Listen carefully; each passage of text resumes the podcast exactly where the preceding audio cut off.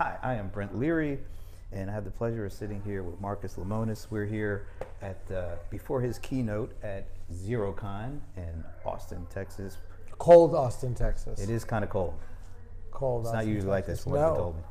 But anyway, it's a pleasure. Feels more like the North Pole than South by Southwest, right? Well, you know, I don't. At least I, I'm wearing a T-shirt, so I don't feel. Anyway, but it's a pleasure to, to you. meet you. Thank you. And so uh, I know there's probably a lot of people out there who already know who you are, but maybe we can get just a, a, high overview of your Yeah. personal background. Well, you know, just kind of going with that question or that comment alone, I always tell people in business that even if you think that people know who you are, it's always good to introduce yourself again hmm. because there's new players. And so if you think about yourself as a business owner, you want to always be reintroducing yourself to somebody. They may have forgotten, they may have been mad at you. So I'm Marcus Lemonis, and uh, I am a, I don't even know how I would describe myself. I would say I'm just a normal guy like everybody else that decided that small business was the most important thing in my life. And you know, when we're all growing up, our mothers will ask us, you know, what are you going to make of yourself? What are you going to do with yourself? And I struggled for years to answer that question. And as I got a little bit older and I started to understand who I was, um, I realized that my purpose in life was to uh, stick up for the little guy. And that was sort of me when I was younger, you know. Um, I uh, spend really the bulk of my time investing in small business. It is my hobby, it is my passion, it is the thing I love to do more than anything else. Um, When, Yeah. when did when did you decide that you wanted to go into small business? How early was it when that happened? you know, it uh, really came right outside of the 2008 2009 market collapse. Wow. You know, it. Um, we were all watching the news, and it was, uh, you know, Fortune 100 companies, and their stock is down, and the banks are closing, and I felt like that the news was very one-sided uh, as it related to big business, and that nobody was talking about Main Street, and nobody was talking about small-town businesses, and and you know, over 90% of this country um, is involved in small business one way or the other. And I didn't think anybody was talking about it. And I think it was that, um, in that moment, where I said, you know, somebody's got to actually be a champion for this in a different way.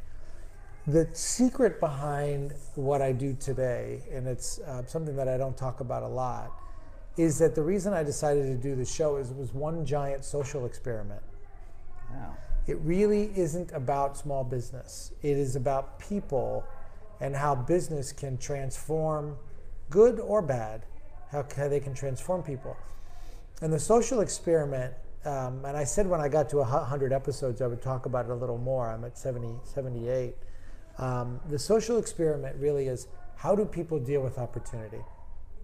And how do they deal with their past? And how does opportunity and their past sort of intersect?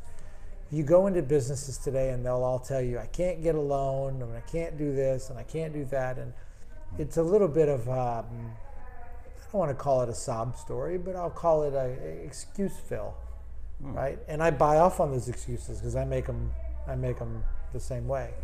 And so what I wanted to do is really understand how people function. And if you've ever seen the show The Profit, um, it really is about people more than it's about business. Yesterday, we got nominated for a Critics' Choice Award, which is like a you know, kind of a big deal. Yeah, And a great. number of the critics, it's not something you apply for, and so a number of the critics are really talking about the fact that it's really it's a show that has business as a backdrop, and it's really about people. I was going to say really some of the, the really interesting episodes always have that the family dynamic. Uh, so when you have business, it's tough enough when you're trying to go into business, Yeah. and stay in business. But how does the family dynamic play a role in the success, and and how difficult is it to get the family dynamic back on track once it's kind of gotten off track?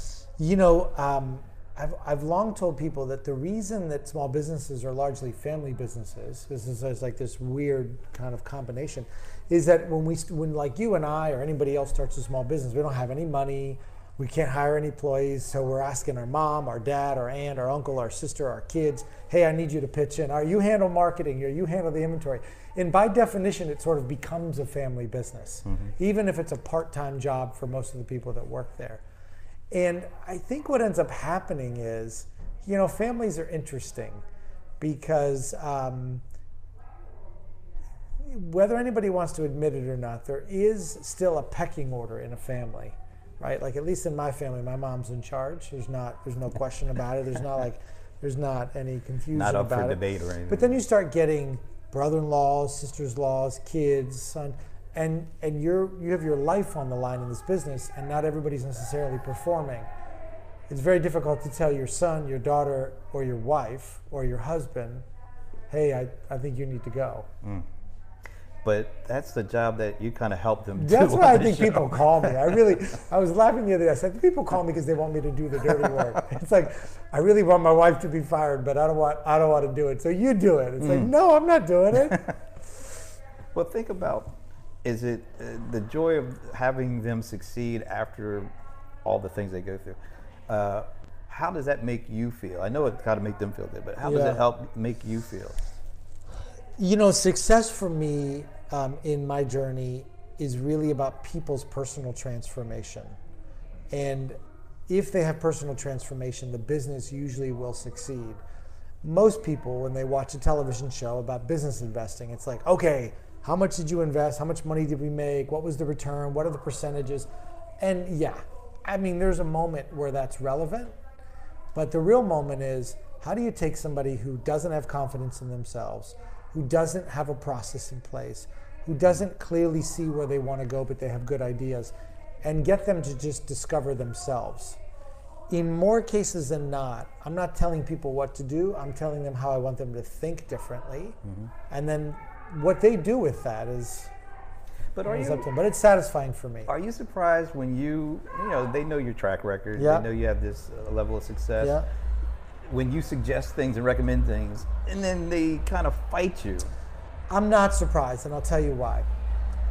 If any of us had some guy come into their business after we've been in business for 15 years and tell us how wrong we were and we were doing something wrong, we wouldn't be that crazy about it either, right? And so it's very easy for all of us to sit and watch people who have taken a huge risk by making themselves vulnerable, putting themselves on television, having the error of their ways or the error of their character be exposed. And that's why I'm usually a lot nicer about it, at least early on. Mm-hmm. Because I think to myself, like, if that was me, I wouldn't want somebody telling me how dumb I was. And it's funny because I love to compare our show to other shows where people invest in small businesses and point out that you don't have to tell somebody how dumb they are to get the point across. You don't have to tell somebody that it's the, the, the stupidest idea you've ever seen. You're better off telling people, okay, what, why did you have this idea? And why did you think it was going to work? Like, man, I, I just have to tell you, eight track cassettes, like, they're not, they're not going to work. But I understand. But tell me why you did it. Right. And you got to get inside their head to understand what their logic was. Well, I really like music. Okay. Okay, let's keep going. Yeah. And so for me, I think the key is how do you get people to actually think differently? Hmm. That's the key for me. Let's talk a little bit about technology in businesses, particularly small business. We're at Yeah.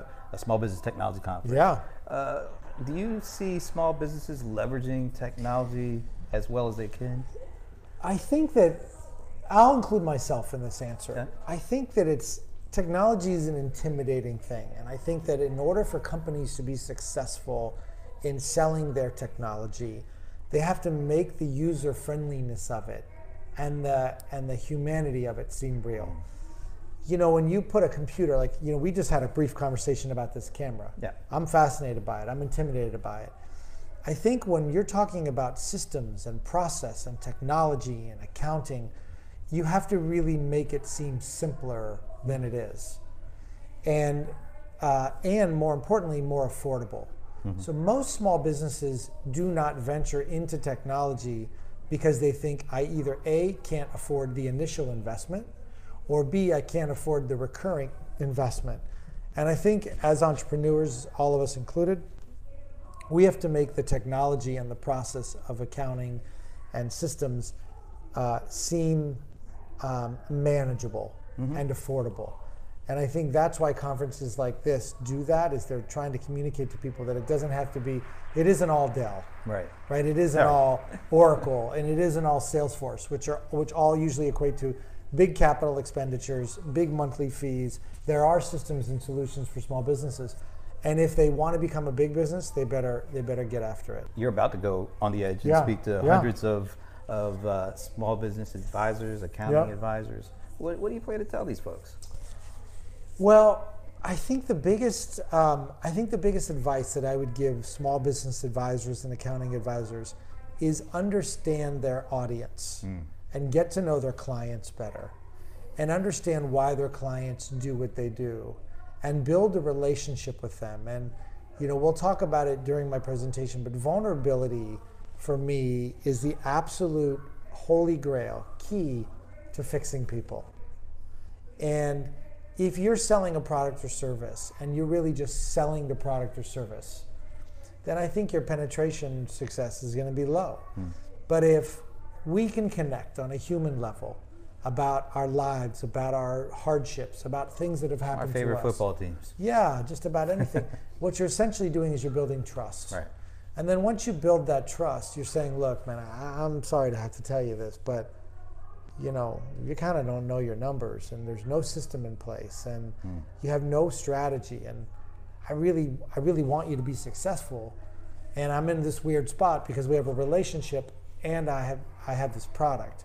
So you tell me how you want this relationship to go. If you want me to just be your friend and that's it, I'm open to that. Hmm. If you want me to try to help you improve your business as your friend, I'm open to that as well. And I think that, that that vulnerability and that full disclosure and that transparency would make me open up. Like if you said to me, I can help make your businesses better, I'd be like, all right. I don't I don't know any, I don't know everything. I think the last piece of advice that I would give people is small business owners don't want to feel like they're dumb. And and uh, they don't want to feel um, insecure and they don't want to feel like they've made a bunch of mistakes. And so you have to go on this journey with them where they understand that every decision they made had a plus and a minus, mm-hmm. and we're going to celebrate the pluses and we're going to learn from the minuses, and we're not going to point out your frailties. If you can get on the level with them, then it changes. If you go in there like, you don't know what you're doing and you don't have this right and you don't have that right, it's like, look, I, I don't need to know that I'm in trouble. I knew I was in trouble before you came. And so that's, I think, the key. Right. And that's what I would tell, that's what I would tell anybody. So, what big companies that uh, are doing things successfully in your mind uh, are companies that small businesses really look at, emulate, and, and take lessons from? Rather than picking a specific business, Okay. I'll pick companies that understand two fundamental things. One, the importance of customer data and how to accumulate it and how to mine it and how to use it and how to understand it to improve your ROI on marketing, to improve the, um, the retention of those customers. But before any of that happens, you have to understand your business. And so many businesses fail to put their numbers and their cash flow and their balance sheet into systems where they truly have this dashboard. Hmm. For me, financial statements are a necessary evil. You don't go to the doctor without all sorts of information, and your doctor doesn't give you a diagnosis without running a bunch of tests. Right. And he doesn't give you a new diet or a new regimen without having all the information. And I apply that to business. You can't understand where to go in your business, who to hire, who to fire, what to do, how to change things, what to improve, how to change your prices, what products to drop, what products to launch. You don't understand any of that if you don't have the footprint of what your business is live. And so I know people hate accounting. I really do. I know they hate it. But then you shouldn't be in business. Hmm. It really is one of those things where you just like, I don't like broccoli, but my mom used to make me eat it. It'll make you stronger. Make Well, you it, it'll make you smarter. right. And hmm. and if you own your company 100%, you're obligated to yourself. If you have other investors, it's a mandate. Like I won't do business with people, not even as a customer, Like if I have a big retail business and there's small businesses that sell products, Mm-hmm. unless I know that they understand their business and they have the accounting systems in place. Because if I start doing business with you and I buy your product and I put it on my shelves, and then all of a sudden you don't have your act together and you go out of business, like I'm in trouble. Yeah. So All right. So, give me uh, out to the future, two, three years. What are going to be the biggest challenges in that time period for small businesses to, to get over so that they are successful in the future? I think one is um, you are going to have to adopt a level of technology that keeps you up to date and competitive with the other folks. Uh, two, you're going to have to be innovative about the products and or services. People say, well, but what if I'm a cleaning company? You have to be innovative with environmental things and the types of solutions you need. What if I'm a lawn company? You're going to have to be innovative with the type of equipment you use to not emit a bunch of fumes and to get through your job faster. I think innovation is important. But I think more than anything is small businesses have to stop feeling bad for themselves. The, my least favorite day of the year is Small Business Saturday. Really? I hate it. I hate it. No, you I'll tell you us why. Yeah. because I don't need a day. I always felt like I always felt like a special needs child on that day. It's like, hey, um, we know the other 364 days a year things aren't good for you. So what we're gonna do is we're gonna throw you a bone. And on this one day, we're gonna put up like good TV commercials and posters, and we're gonna tell everybody to shop at your store. I can't help you the rest of the time. Um, and so I don't want to be told that I'm small, shop small, shop this small guy. It's like I would rather say to people, you may not have the same size retail store or the same bank account, but you have this and they have this going for you. You sell a product or service to a individual. You have a relationship with that individual. You have to deliver them something that they cannot get somewhere else and give them a reason to come back. Hmm. And in certain moments, you may have to give them a reason to pay two pennies more, not 20 pennies more. And the reason I make that point is, is that being a small business owner doesn't give you the liberty to just be like, well, I'm small. I can't buy it for the same. That's why I have to charge you this. You still have to be competitive. You still have to offer the great same same great service. You still have to do all those things. And so I just I don't want small business owners to feel like they have these crutches to lean on. Get out. Every big business that you know of started as what? Small. Right. Yeah. By the way, when did small become a bad word? like I I think I don't think there's anything bad about it. I think we need to celebrate it more. And on that note, I know you get ready to Yeah. take the floor. Thanks so much Thank for your you. time.